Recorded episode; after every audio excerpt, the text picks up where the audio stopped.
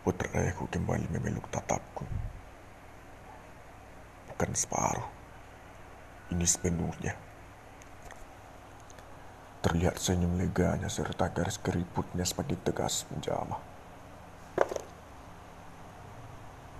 Tertegun aku.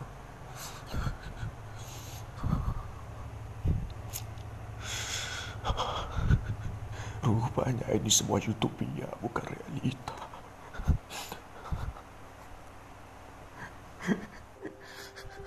Tak lama mewarisiku derita, takdir membunuhku dalam bala tatapku menjadi di skala ayahku. Tetap tak terlihat.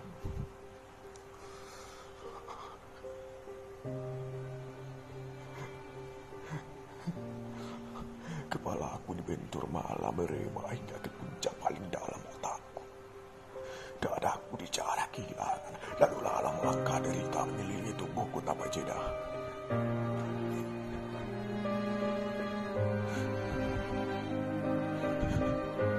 Tetapi, siapa yang salah jika takdir telah berkunjung? Masih bisakah berontak jika nyatanya waktu merangkak lebih cepat? Dan siapa yang harus aku tuntut jika nyatanya ayahku hengkang dari tubuhnya?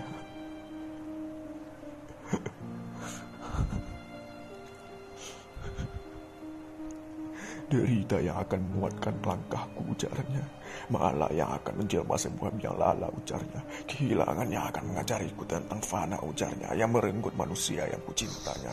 Ah!